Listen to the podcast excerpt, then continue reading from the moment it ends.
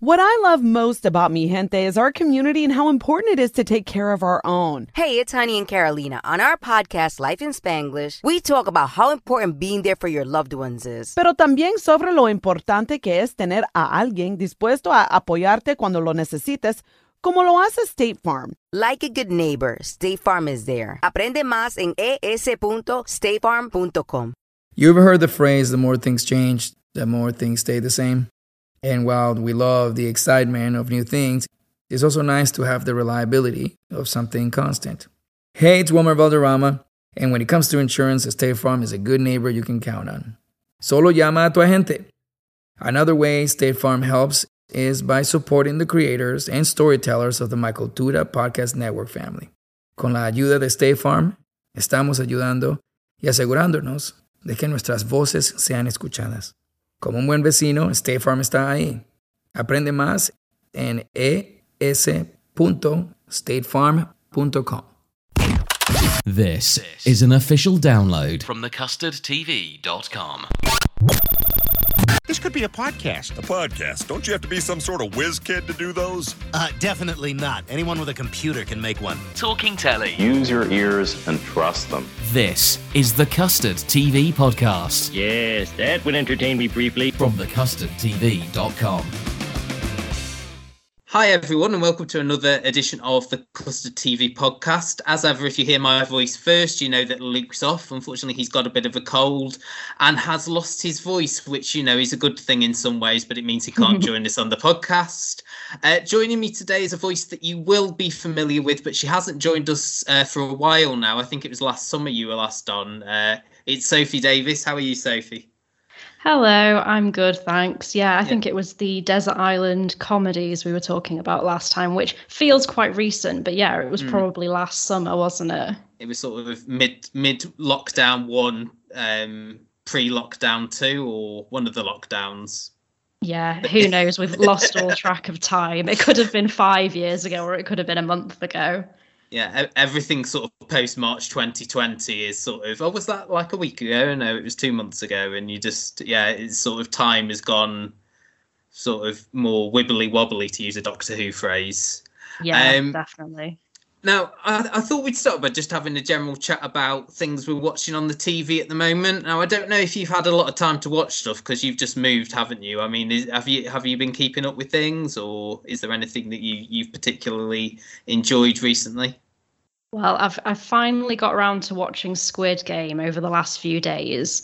Um, and like you said, I've been quite busy recently, so I, I knew I wanted to watch it, but I, I heard that the subtitles were the way to go rather than the dub. And I was thinking, you know, if I'm watching something with subtitles, I want to really give it my full attention. I don't want to be multitasking while watching it. So I finally started it a few days ago and I got to episode six last night, which has absolutely broken me. Um, have you watched it already?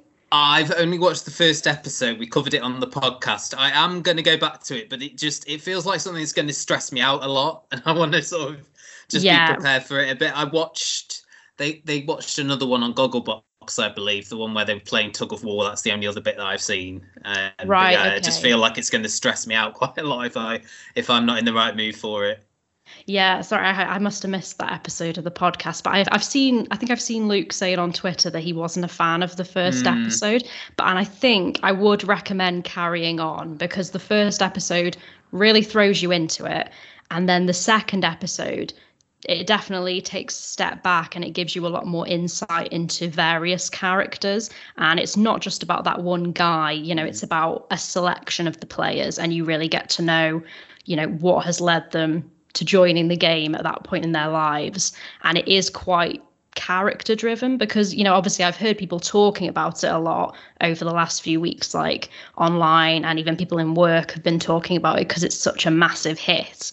And from what I'd heard I was expecting it to be really kind of full on like violent action gore sort of thing but it's not at all really you know obviously there is some of that but it is it is also like quite emotional some episodes are pretty much just people talking episode 6 which I mentioned I watched last night is one of the most emotional episodes of any TV show I've ever Right. seen. I think me and my boyfriend were both close to tears, and that's quite unusual because obviously it's a life and death situation, and it's not just, you know, people fighting each other to the death. It's like you have to sometimes play against people who you, have become fond of, and you know that you know half of the characters are going to die and the, the the characters who are not necessarily the nicest ones are going to possibly win and it's very it's very tough to watch like you said it's a stressful watch you probably have to be in the right mood but i would dec- definitely recommend it because i think it's probably one of my top shows of the year Yeah, because you, you're right. A lot of people have been talking about it, and, and I'm the same. A lot of people at work. It's one of those sort of word of mouth things, isn't it? Where Mhm. someone's heard something about it, or as I say, it's been on Gogglebox a couple of times, so people have checked Right. it out. But people who sort of, you know, aren't watching everything like like myself and Luke do, they seem to be the ones sort of checking it out. And partly, I suppose, it's like the Netflix effect, because I think after Netflix says it's the most watched show, everyone then started watching it. Uh, and it's very weird. unusual because it's i mean it's a korean show and it feels weird that it's taken off to that extent. Um it's good. It might make, make people a bit more open-minded about watching things from different countries in the future um but yeah i've been watching it with the subtitles we tried watching a little bit with the dub just to kind of test it out and it just feels a bit weird to be honest watching them with like american accents Mm. I feel like a lot of people that I know that have watched it on the dub. Um, I know Luke yeah, that's automatic. Yeah, because it automatically comes up as Yeah. the dub, and I guess a lot of people don't realize that you can change it. Right. And I know Luke mentioned he went into the dub because he found the main guy in the first episode, he found his voice so whiny that he in in in the native Korean uh, that he he had to, he felt like he had to go to the dub, which is a bit odd. And and especially for Luke who will always sort of watch stuff with the subtitles if he can rather than than having it dubbed. A- anything else that's Yeah. caught your eye? Any any sort of comedies at all? Because I know you're a, a big sort of champion of, of comedies, aren't you? Anything in that genre? Um, I've been enjoying the new series of Stath Lets Flats, which Right. came out recently. Um, it feels a little bit different. It's got a different director this time, and it feels I don't know. There's something different feeling about it, but I am really enjoying it still. Um, and I've also been watching Succession weekly as it comes out. Yeah. Uh, yeah. Have you been watching the- Succession? I, I have, and actually, um, as I mentioned on the last podcast, I've gone a bit because we got some preview copies from HBO, so I've gone a bit Oh. um, ahead of the, uh, the, the what's been on already. But what are your what are your feelings on on season three so far? Because this was something me and Luke were going to discuss. So, what are your feelings so far on it? Oh, I'm loving it. There's only there's only been two so far, hasn't Yeah, there? Um, yeah. yeah, I'm just really enjoying it. I'm finding it more funny than usual because it's always been quite funny, but I think now that we all really know the characters, Hmm. there are a lot of laugh out loud moments, and they've all really sort of fully like immersed themselves in those characters now. Like Kieran Culkin walks into a scene, and I'm already like sort of chuckling just because of his mannerisms Yeah. and stuff. Um, yeah, I'm really enjoying it so far. And who, to the next who knew Matthew McFade? Is it Fadian? Was that funny Yeah. when you saw him in all those period dramas and in Spooks? That he had sort of so that good sort of comic timing. I mean, Yeah. I, I I love the, the the sort of the double act he has with Greg, which I you know unfortunately is is lessened a little bit due to their sort of storylines in in this episode and sort of where their loyalties lie to an extent. Um, but I, I really in this second episode love the thing with the four siblings. I thought that was really well Mhm. done. That sort of you know are they all going to join him and and and their sort of the decisions not to. I thought it's it's the combination I think of that sort of well written sort of tense drama that emotional core the chemistry that they those four actors all have with each other you can believe you know that they that they are siblings and sort of the, the, the decisions the characters make all make sense. As as we said last time you can sort of understand why they're all like how they are when you see their relationship with Logan. You know how he sort of plays with their emotions and and is towards them and builds their expectations up and then knocks them down. I I, I feel that that's really well done. Yeah, they're all completely different when they're talking to their dad, aren't they? I love that moment in the first episode where um, uh, Roman is doing that phone call to Logan and he kind of becomes like a little boy and then he his dad puts the phone down and he's just like Roman's out. Mm. it's so brutal. But again, he's such like a confident person when he's with his siblings and when he's with other people and when he's talking to his dad, he's just like a little helpless boy. and that, and that's how and I think the way that that they've sort of turned the character of Shiv to an extent as well because obviously she was sort of on the outside of the family business in the first season and then has sort of become entrenched in it and has almost become a bit colder uh, as to an extent and then has been given this promotion at the end of the second episode as well and and sort of how that might change it going forward as well. And i think sarah snook and jeremy strong to me are the, are the two best performers in it. I don't know i mean you you're a big kieran culkin fan um, by the sounds of things. Yeah i just find him hilarious. Mm. um, but yeah shiv is an interesting character because yeah, technically, if she was really a moral person, she should go with Kendall, really, shouldn't she? Mm. But when it actually comes down to it, she's going to go with Daddy and get the promotion rather than actually doing the more moral thing and trying to clean up the company. And the, and the clever thing that someone pointed out on Twitter that I hadn't noticed at the time was that they had Shiv dressed very similar to Kendall throughout yes. until that final scene when she was dressed like Logan, because she was yeah. wearing like this white blouse and he was wearing a white shirt, and then she was all sort of suited up in the in the last scene. And apparently as well, they dress Greg and Tom quite similarly in a lot of scenes, which is something I hadn't noticed at all, but. Um, it's it, it is one of those shows that uh, you know the devil's in the detail, and I was a little bit down on the first episode. I felt it, it was almost sort of coasting a little bit, but the second episode it really drew me in, and those scenes with the siblings I found really really powerful. So, um, and and I can say that this series again it sort of does go from strength to strength. There's a very good. Um, Adrien Brody appearance in the fourth episode. Um, I will right. say no more than that. Um, because I'll probably get shouted at. Um, but yeah, the, the, shows we'll be covering today on the podcast, we've got three. We've got the new uh, big, I suppose, comedy drama uh, from Stephen Merchant, which uh, debuted last Monday. That's The Outlaws. We've got uh, BBC One's new big uh, Sunday night drama. Uh, show trial, and we have got the return of uh, What We Do in the Shadows, which was on my list of the top ten comedies, if you remember back from mm-hmm. from last summer. Um, should we start with the Outlaws? Yeah, sure. Yeah. Okay. So this is, as I said, from Stephen Merchant. Uh, it face it uh, focuses on a group of uh, seven disparate characters who are all uh, doing community service in Bristol.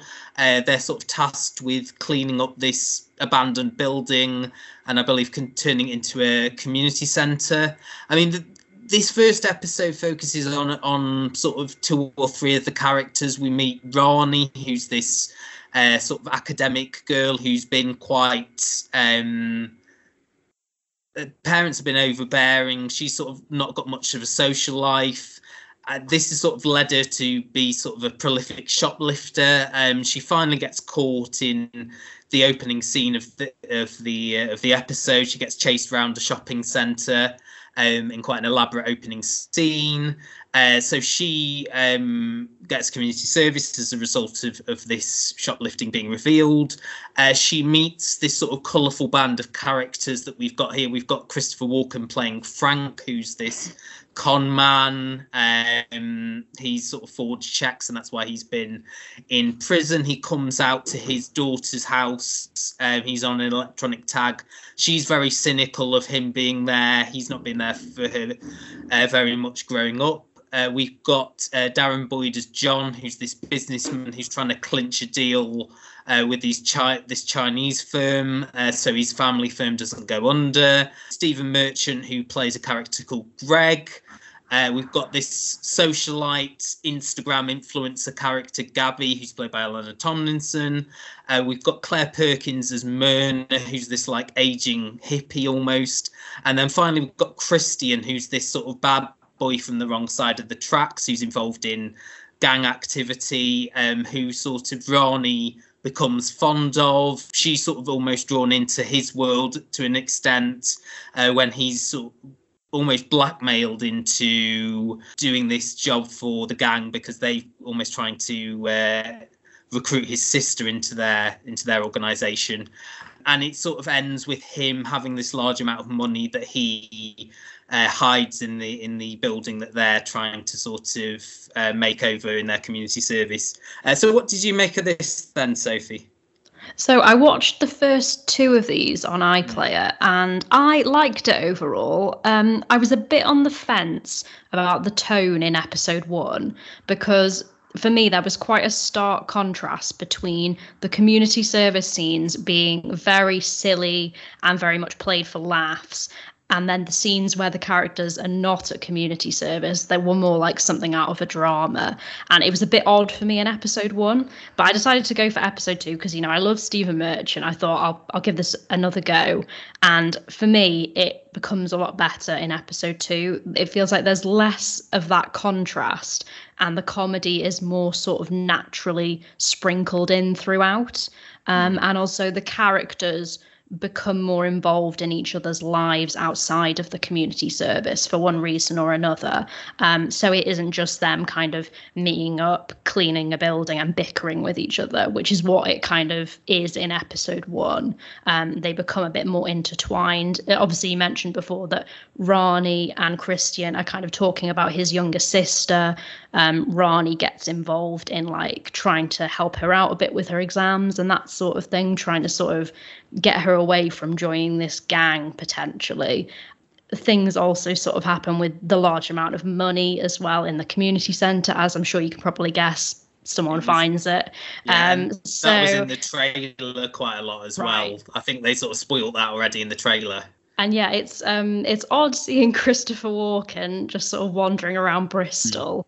um, but I do think he does suit this role of a kind of like eccentric granddad who's come out of jail and there's a, pl- a, plot in episode two where he's like helping his grandson to impress a girl by throwing a cool party and I I, re- I like that use of Christopher Walken to be honest I think that's the sort of thing he should be doing I also prefer it as well when it goes into Stephen Merchant's character a bit more because in episode one he felt a bit of an outlier to me mm. and we mm. didn't really know that much about him he seemed to be just kind of there to deliver a lot of the funniest lines.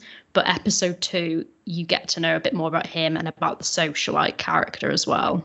Right. Yeah, because I I have only watched the first episode and I yeah. have felt how you said the imbalance in tone and and those scenes where they're all together and you know you've got the the sort of the bumbling was she be a probation officer or just in in in sort of in charge the Jess Gunning character yeah the, yeah community payback supervisor and she's very i found her very cliched she thinks she's in control of, of these of this group but she's really not you know i i liked the scenes where you saw them out of the out of the community service so if you're saying that you get more of those then i i might be encouraged to continue because i thought the the quieter scenes with um christian and with rani i found a little bit easier to to yeah. sort of digest and and I think her storyline was quite interesting that she couldn't speak to her parents about how she felt and instead she sort of acted out in a way by by stealing clothes and and things like that. I mean the the bit You ever heard the phrase the more things change, the more things stay the same? And while we love the excitement of new things, it's also nice to have the reliability of something constant. Hey, it's Wilmer Valderrama. And when it comes to insurance, State Farm is a good neighbor you can count on. Solo llama a tu agente. Another way State Farm helps is by supporting the creators and storytellers of the My Cultura Podcast Network family. Con la ayuda de State Farm, estamos ayudando y asegurándonos de que nuestras voces sean escuchadas. Como un buen vecino, State Farm está ahí.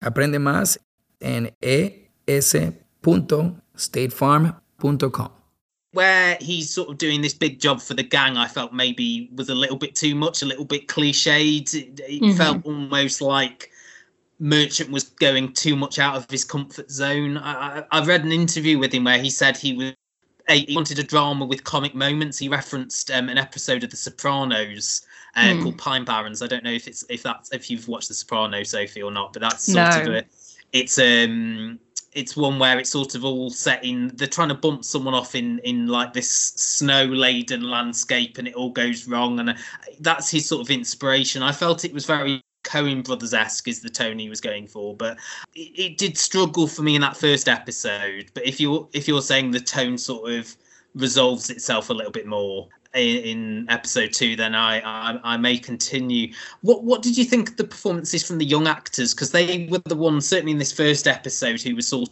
of the spotlight was on. Um, it was Rhianne Barreto as Rani and Gamba Cole as Christian. What what how did you feel about them? Yeah, I think those two younger characters are the most compelling from what I've seen so hmm. far. And yeah, oddly, they're the least comedic characters. So maybe that's why like their storylines have got a bit more dramatic heft to them so far. Um, and then the older characters are a bit more like comedic at this point.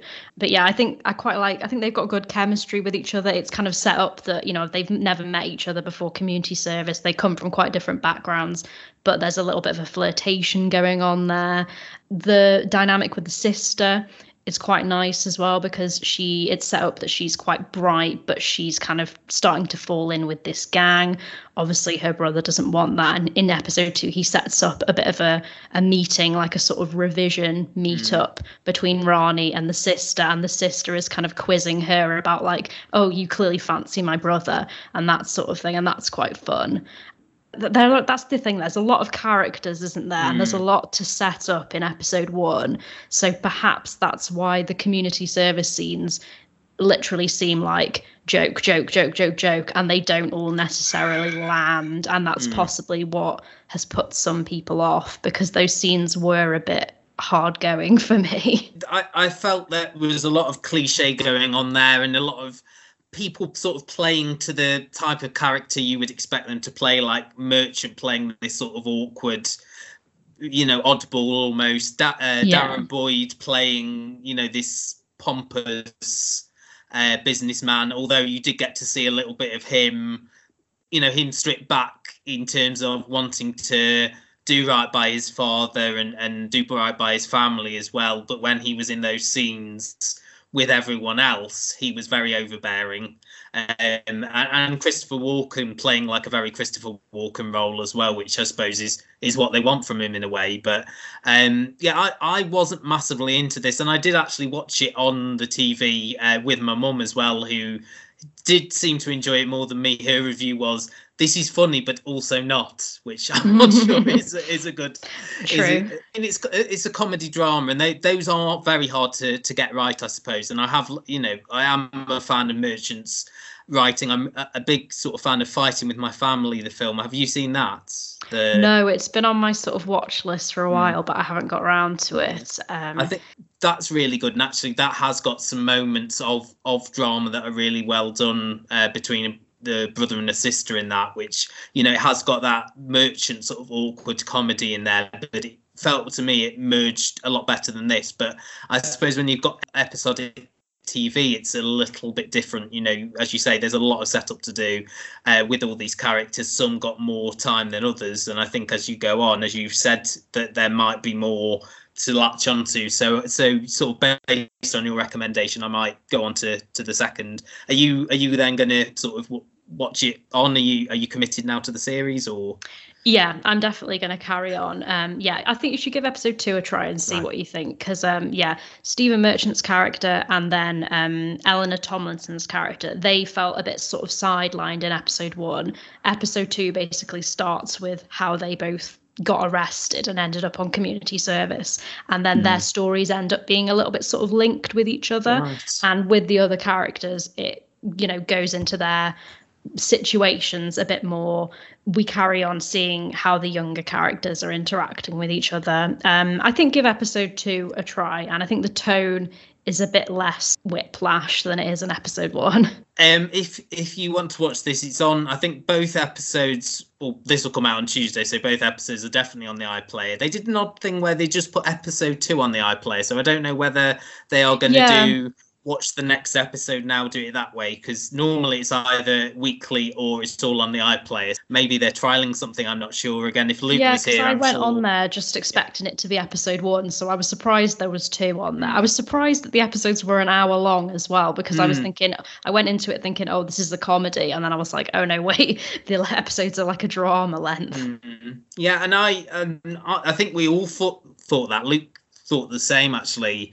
Um, when it was first previewed, I'd assumed this would be like on the sort of Friday night comedy slot after Have I Got News for You or something like that. And then when I saw Monday night at nine o'clock, it's you no, it's sort of comedy drama esque sort of. A lot of people have compared this to like almost like a Kay Mellor sort of thing, like a syndicate or something like that. But which isn't well I, I suppose it's how you feel about those shows but i think some people like certainly luke isn't a massive fan of those shows.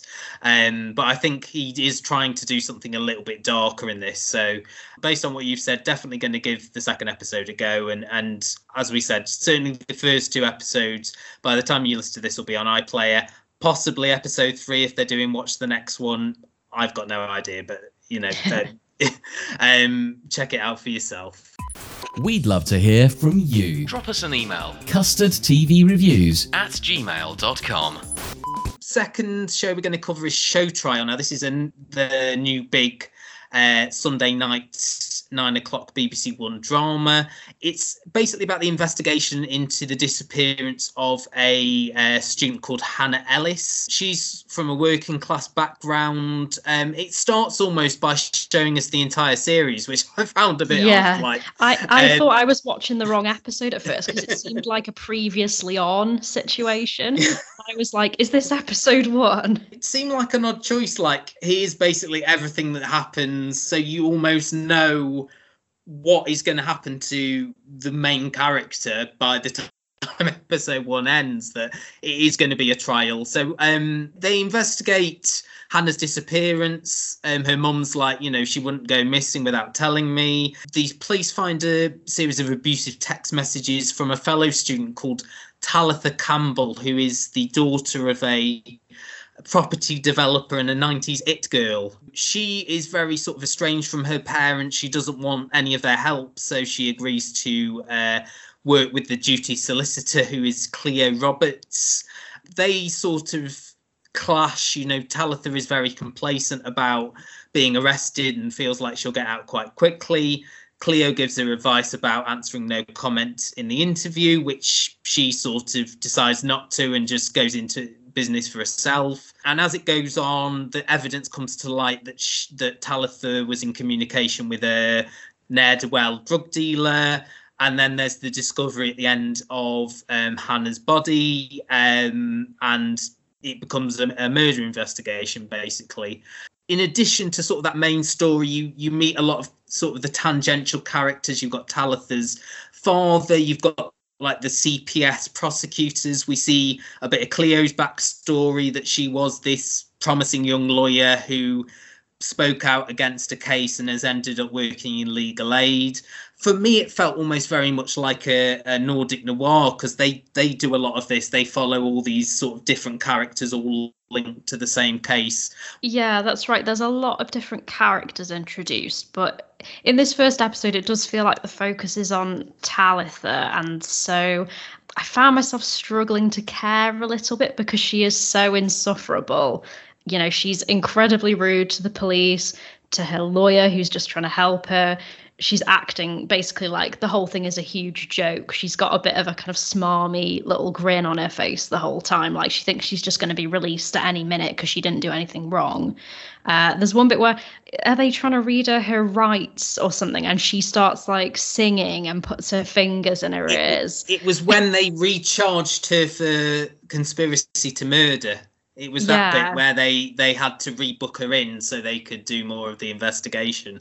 From reading about the show online, I, I read that so it's going to explore how prejudice, politics, and the media distort the legal process. And it says um, that in this trial, the prosecu- the prosecution is going to be weaponizing Talitha's gender and her social privilege against her. And that all sounds quite interesting, but it's not really a thing in episode one. It's just No. kind of like this really loathsome posh show girl has been arrested and we just watch her being really insufferable for an hour. So when the episode finished i was kind of thinking you know do do i really want to carry on with this? And possibly not. If I see people, you know, saying on Twitter a few episodes in, oh, actually, this has turned into something really interesting about mm. the media and, you know, the fact that it's called show trial, you know, it sort of implies that there's going to be a bit of a media storm, uh, you know, slandering her and is the trial going to be fair?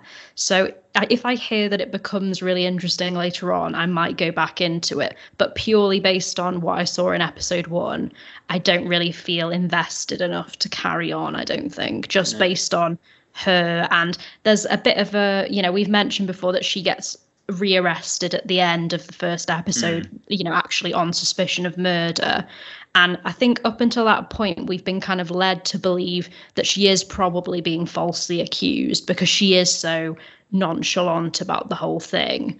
Um, but then there's a bit of a seed at the end of the episode that, oh, maybe she did do it. And I think that kind of muddies the waters a little bit as well, because isn't the whole point supposed to be that it's a show trial because she's been falsely accused? Like, they, that might be another element to it as well. Like, is she guilty or is she not? And I found that a little bit confusing because there's another character as well, isn't there? Dylan, who is another sort of yeah. privileged student who Talitha's known since school. His mother, I believe, is is she a politician? Is that yeah, right? seems to be seems to be an MP or some something mm, like that. Yeah. Yeah, and and basically their their stances. We didn't know her very well. You know, she was at college with us, but then we see videos of them together that he's got on his phone they keep flashing back to this student ball, which is when she was last seen. That Dylan and Talitha are together, and she's serving drinks. Hannah is, and and get the impression that eventually this will reveal what happened to her.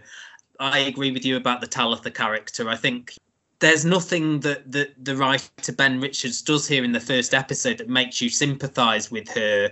I, I think they needed to do at least something to, you know, whether it be her you know her really struggling with being locked up for so long. You know she was really arsy with the uh, the custody sergeant who asked her what she wanted for breakfast even. Yeah. Um, there was nothing there really that made you want to sort of root for this character. And as you say i think that the, the fact it's called show trial is it's going to be sort of a trial by media. Uh, that sort of opening scene where we get sort of highlights of the series suggested as well that Dylan is going to be up in the dock as well. I believe he was there, was he, mm. in, as well as her? So, um, and people wearing uh, waving justice for Hannah placards. I, I think the only sort of sympathetic character really here is is Cleo. I don't know how you felt about her. I, I quite liked her as a character. You know, this this principled lawyer who's had to go sort of to the other side almost to sort of make ends meet, and is sort of the one sticking up for Talitha, and and it looks like from the from the clips I've seen, the preview clips, that she's the one saying actually maybe she didn't do it. Don't be so quick to judge. how did you feel about that character? Yeah, I would have liked to have seen more of her in the first episode, really, because again, things that I've read about the show frame it like she's like the main character. So maybe if she, we'd sort of seen a bit more of her in the first episode, that might make me want to continue a little bit more rather than focusing just on Talitha. Hmm. Um, I did, I quite like that little scene where she's she's sort of having a dinner or a drink with another lawyer and saying, "Oh, I don't really want to take this case," and the other lawyer is like, "Are you joking? This is a really exciting mm. case. You should definitely do it. It's you know you might not have anything like it again." Um, so I quite like that little aspect of it. And yeah, there's again like the Outlaws. There's so many characters really because Sinead Keenan's in it as mm. well, and didn't really have much to do in episode one. She- I, I equated almost to like uh, Jane Tennyson in Prime in Prime Suspect. You know, this really gung ho detective mm-hmm. blasting through doors, standing up during the, you know, not sitting down, standing up, being very combative against Talitha, not being sympathetic to her at all, saying, you know, you are really stuck up and, and don't give me that tone, you know, very headmistressy yeah, her character I didn't really sort of gel with, but she's she's almost the most recognizable member of this cast. Really, isn't it? It's interesting that it's mostly sort of names that you don't recognize, faces you don't recognize, seeing as this is like the BBC's big new drama for, for Sunday nights.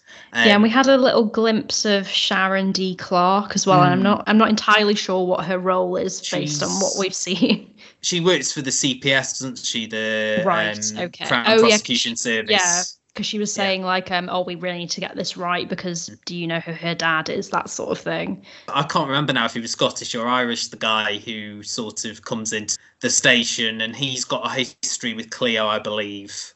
His wife is heavily pregnant and he's putting together oh yeah there was a lot of um superfluous blonde women in this because there's his wife and there's um the liaison person who's going to see the mum. Mm. There was the other lawyer as well. There's all the sort of extra uh, characters are all sort of blonde women, and they could have been the same person. Really, I had to really pay attention to who was who. We started our company, Girls Who Do Interiors, before we even graduated design school. And we turned to Chase for Business to build along with us. They had everything from banking to payment acceptance to credit cards all in one place. And with the Chase mobile app, our business is wherever we are. It's made for business owners who build to inspire. Learn more at chaseforbusiness.com. Make more of what's yours.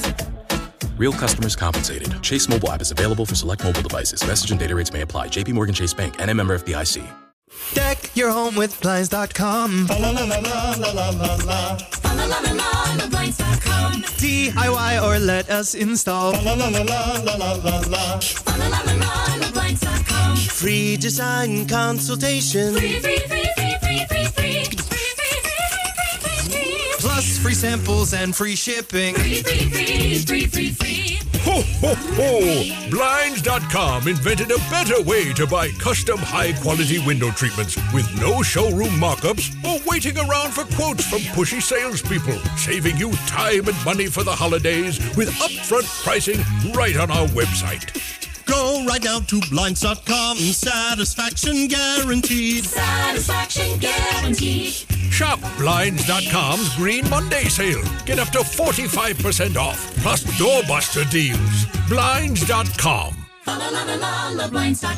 Rules and restrictions may apply. Yeah, I think Luke, if he was here, would would sort of point out some of the dialogue, which was a bit clunky. I saw on his Twitter that he he um, singled out there was a line where um, they were looking at some footage of Hannah's card being used, and they found this drug dealer called Troy, and someone says, "Troy, that's a Brummie name, isn't it?" oh yeah. Uh, Luke Luke singled that out, and it's like, really, would you say that? Would you say a name is particularly associated with with Birmingham, or um, you know, and the, yeah, then the what about that? That was odd. The Sinead, yeah. The Sinead Keenan character then goes, okay, check out these connections in the West Midlands. Um, actually, I, I had a bone of contention there because they found the card was used outside somewhere outside Cannock, which actually is quite close to me in Staffordshire yet they're, they're liaising with West Midlands Police. I would have thought someone would have done their research there. One of the other lines that I picked up on was um, later on when we meet Talitha's father, this property developer who goes to see Cleo in his small high street law firm, and he says to her, "I know a lot about snakes and ladders, and I can be either." I mean, what does that yeah. mean? yeah, I wrote that down as well. That was quite odd it's like, what do you mean you can be a ladder? What what's that? I mean. um, yeah, so there was a bit clunkiness here, but I, I, I still felt it moved at a pace, and I think it's it's something that we don't, you know, it's not just another. There's elements there of crime drama, obviously, but it's more about children of well-known figures being you know prosecuted and charged and going to trial and being in court and and how the media handles it. And i know we didn't get much of that in the first episode uh, but you get the feeling that that is what it's going to be about. And maybe that's why we got that sort of show reel at the beginning to show us this is what it's going to be like just bear with us sort of thing. Like we yeah. we often get with the flash forward. I suppose this was the classic Luke flash forward in a way that we got the whole series flash forward, not just a specific scene. Yeah, I, I think he. I don't think he would have liked that. no, no, I, I, I he is. The, he has the opening was almost a bit like the the opening titles almost felt a bit sort of trashy, like or like it was Gossip Girl or something, because we're seeing it was like all these students partying, and I hmm. was, I, and then it cuts into like this quite serious, like neutral, like police case. It, that was quite odd as well at the very beginning. I mean, you mentioned Gossip Girl. I thought the performances from, I mean, Celine Buckens plays Talitha and, and Joseph Payne plays Dylan. Their performances felt very Skins esque to me. Like. Mm. I'm not, I'm not sure what their sort of previous experiences. I know I don't think I've seen them in anything prior, um, but it felt very sort of drama school their performances, and maybe that's sort of part of the reason why you sort of took against Talitha. I mean, she wasn't written as a particularly nice character, but I don't think there was anything in that performance either uh, that that that drew you towards her or, or gave any sort of sympathy towards her. Really, Yeah, I think um, it's possibly a deliberate thing where maybe if we continue watching, we will have more sympathy for her. But it, if that's the case, it's quite a risky move in episode in episode one to make her so unlikable. When I was reading about it, it made me think a little bit of the Amanda Knox case, and it's Mm. potentially got some comparisons with that. You know, it's like a woman has been accused of killing another woman, um, and the media is potentially going to portray her, you know, talk about maybe her sex life and that sort of thing. Um, so it'll be interesting to see how far that comparison goes. Um, and if that's the case, maybe just watch a really good documentary about the Amanda Knox case, like the one that's on Netflix. I suppose also at the moment we've got on BBC Two the uh, impeachment series, the Monica Lewinsky. Mhm. Um, Bill Clinton thing, which again is it very much focuses in on the, how the media dealt with that case and how they painted uh, Monica Lewinsky and Linda Tripp as well. Um, Luke has actually got a very good article on the website about that at the moment. But yeah, I mean, they describe it as a, I've got it down here, timely drama full of dark humour, which I, I didn't spot any dark humour in this at all. No, I was thinking about this when I was watching it that I think I can only handle really sort of posh privileged people on TV if it's funny like Succession, Mm. like when you're laughing at them because they're so or ridiculous. Development or something. Yeah, whereas I think here they're just kind of being posh and privileged and it's just kind of annoying and they don't Mm. have much personality other than just being kind of smarmy. Yeah, I mean, there's been a lot of ITV dramas like that recently where I struggle because they're also middle class and they're complaining about their middle class lifestyle. Uh, there was the Mhm. one with Anna Maxwell Martin and Rachael Stirling recently, uh, something road or street or something. I can't remember it now. that's how, that's how much it stuck with me. But I th- I think I enjoyed this maybe a little bit more than you did, and, and I might give it another go just to see. As you say, you know, if people are saying on Twitter, actually, this is something that you should sort of devote your time to. I believe it's five parts in total. So, um, yeah, this will be on the iPlayer by the time you listen to the podcast. Um, so yeah, have a, have a look and, and judge it for yourself. Um, and we're ending today with one of my favourite comedies, uh, What We Do in the Shadows. As I said, I discussed this last year when we did our, our Desert Island comedies together. So it's actually quite good that you've joined us today. It's quite uh, uh, fortuitous, really. Because I remember at the time you said that you, I think you were halfway through season one or something like that at the time. Um, you were watching it with your other half, but you're obviously all up to date with it now. So I, I don't. Do you want to just talk about sort of your feelings on the series before we go into what we thought of the the first ep of, of series three? Yeah, I, I love it. I'm really pleased this is back. Um, because I, I quite enjoyed series one. I really loved series two. And you know, I've just I've just seen the first two of series three. I know it's already all aired in America, hasn't it? And we're just getting it Mm. on iPlayer now. Um, but yeah, I'm really pleased to see this back. Um, it's just so silly and joyful. It's not a kind of comedy drama. It's not a serious comedy, if that's not, you know, a juxtaposition. It's just really sort of all out silly. When we last saw them at the end of series two, the vampires had just sort of learned, hadn't they, that Guillermo is now this like expert vampire killer and he's been protecting them and killing other vampires basically behind their backs and they just well not even behind their backs they're just oblivious to what's going on around them. Um, Mm. and he's been killing all of these vampires to protect them. And now in series three to start with they've basically repaid him for that by imprisoning him in the basement because they can't decide what to do with him and it's been a month and they still haven't decided if they're going to kill him or not I suppose the, the thing here is that he's actually been getting out every day Yeah. without them knowing. And you know, you, you follow him doing all the chores in the house and going to have a burger and then going back into his cage and he's like, Well, you know, I could just run away because they do want to kill me, but I'm I, you know, I, I'm still, I- and I think that's part of the the joy of the series. I think is the Guillermo character. I think it, he almost grounds it a little bit, doesn't he? Because I think, Mhm.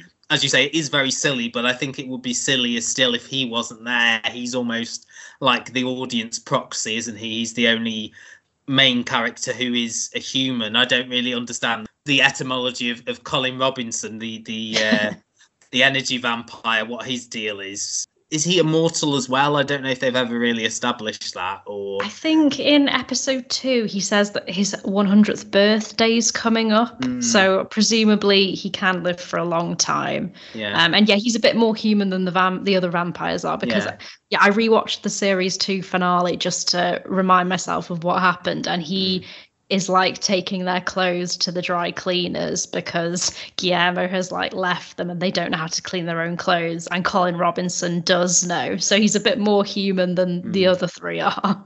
Yeah, because he seems to get one episode a, a, a season, doesn't he, where it's sort of devoted to him, and otherwise he's sort of a little bit in the background. So yeah, I mean that first episode, as you said, is is mainly sort of the continuation from the end of season two, and then we get the the news that because all the Vampire Council has now died, they're sort of going to be forming the Vampire Council, aren't they? In this season, that seems to be the plot going forward because the second episode sort of focuses on that a bit more, doesn't it?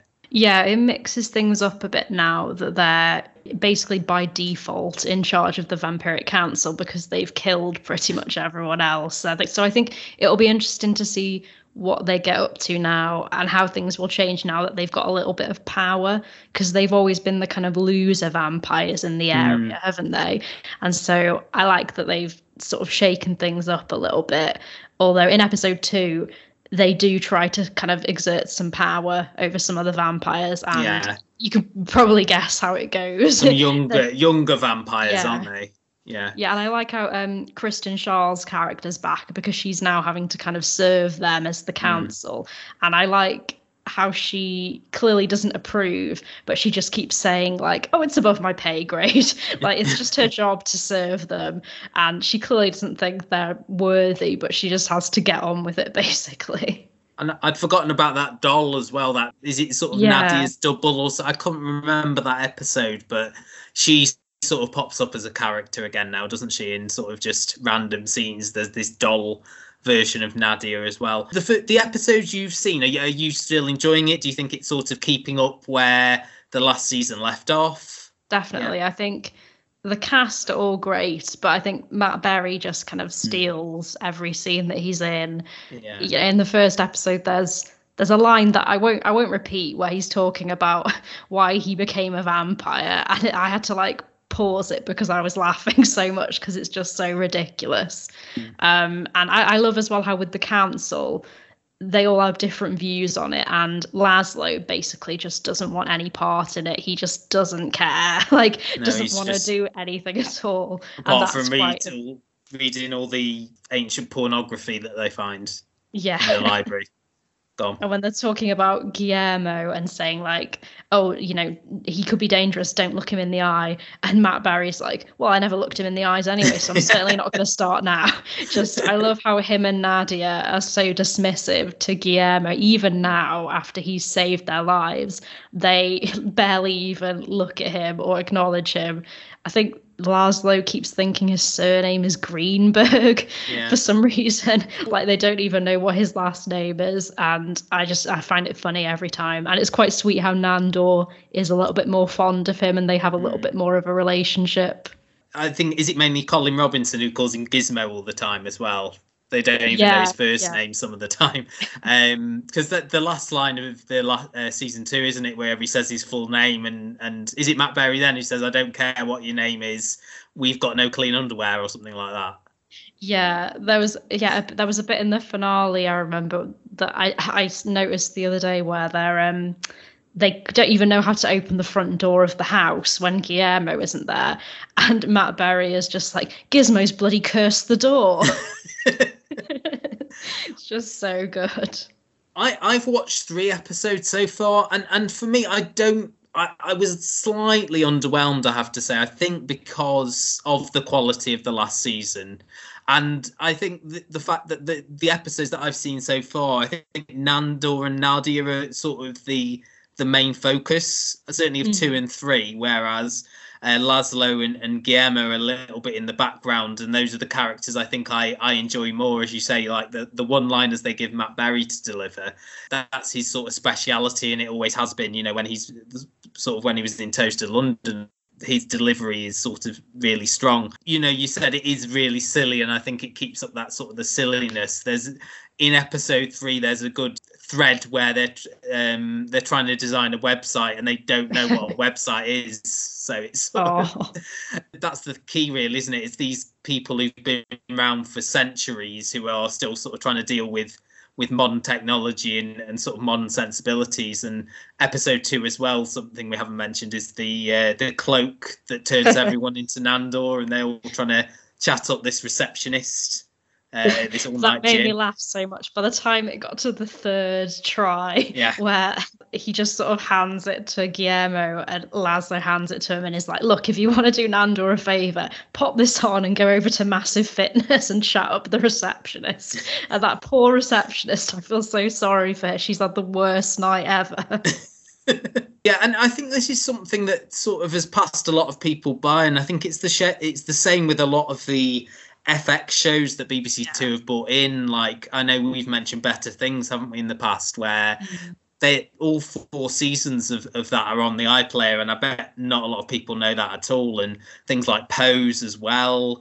It just doesn't get promoted very much by BBC, which is a shame because it is one of the funniest comedies that that is around at the moment, and and I think more people need to check this out. Everyone I've recommended it to has absolutely loved it and as you said as well, I think on on the the comedy shows we did last year, that it's great to see three British comic actors as well, isn't it? In in this sort of American show. Yeah, it's very pleasing to see Kayvan Novak in something good that he deserves finally.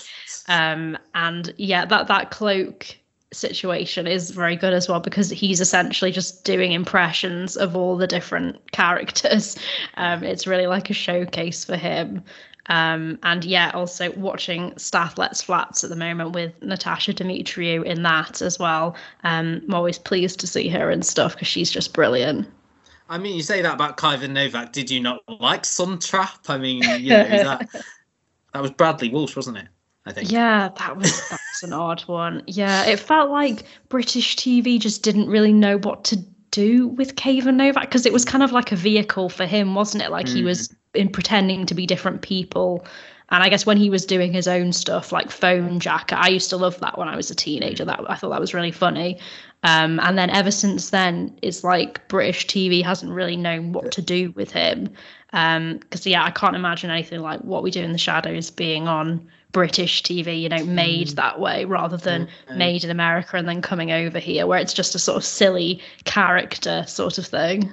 Yeah, uh, maybe Sky would do something like that. I'm not sure. I mean, the, the there was something he did where he's a paramedic as well. I remember. You're right. They tried to sort of plonk him after Fonejacker and Facejacker and and Four Lions. He's excellent in as well. Mm-hmm. Um, trying to find something for him to do, and and everything just seemed like it wasn't working. So you're right these three really and i think the chemistry between them isn't it it's like this sort of dysfunctional family almost these five people all living in this house together, having nothing in common really, most of them, apart from the fact that they're all vampires um, and and the familiar. Um, so yeah, so what we do in the shadows is all on iPlayer now. I believe all episodes are going up um, simultaneously, and you know if you haven't seen the first two seasons, they're all there as well, and both of us here would really recommend you check them out. If if you're after a comedy, this is one I think one of the best currently around. So uh, thanks, Sophie, so much for for joining us. Um,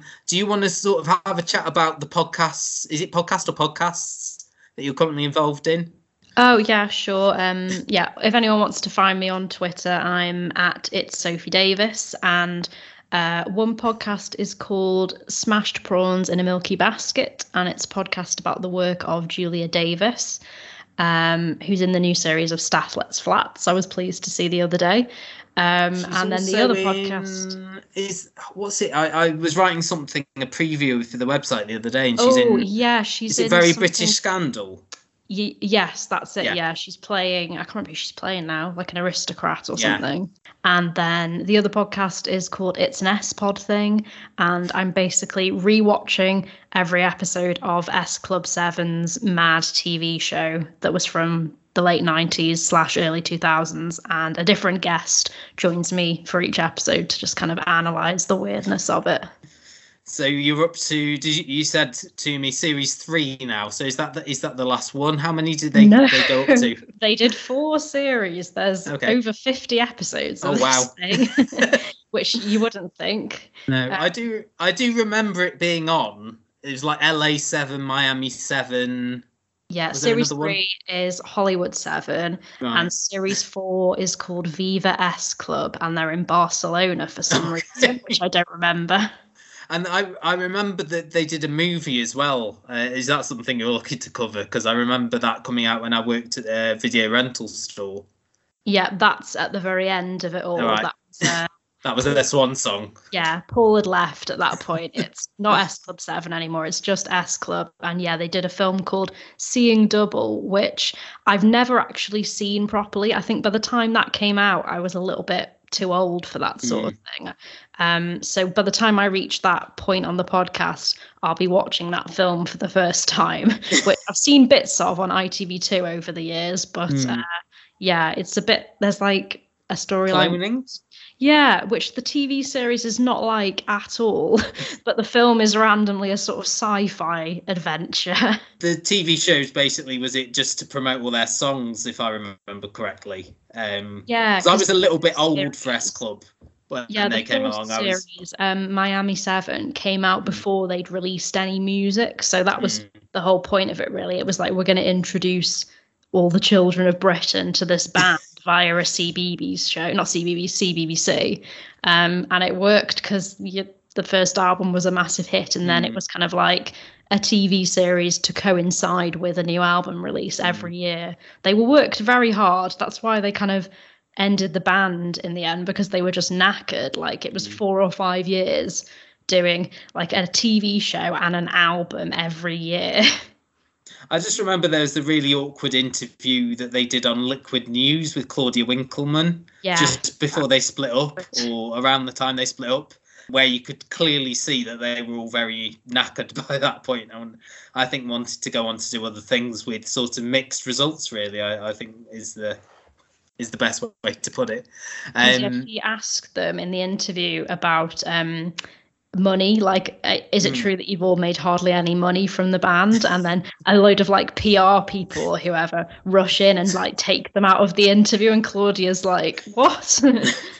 Um, so yeah, so there. I'm guessing both your podcasts are on the normal Apple. Is it Apple Podcasts and yeah, Spotify and all those? really. Yeah, wherever you get your Where- podcast. wherever you get your podcast let's say yeah and, and as we are as well here at the custard tv podcast um on the site at the moment as i said luke's written a very uh, good piece on uh, the american crime story uh, series so far, all three seasons of that, and we've also got a really sort of in-depth article on Buffy the Vampire Slayer as as well. Uh, Megan Highland has written that, and it's sort of looking at that from sort of her development and her, you know, growing up watching it, and and her sort of takeaways from a recent rewatch as well. So that's very much worth a read.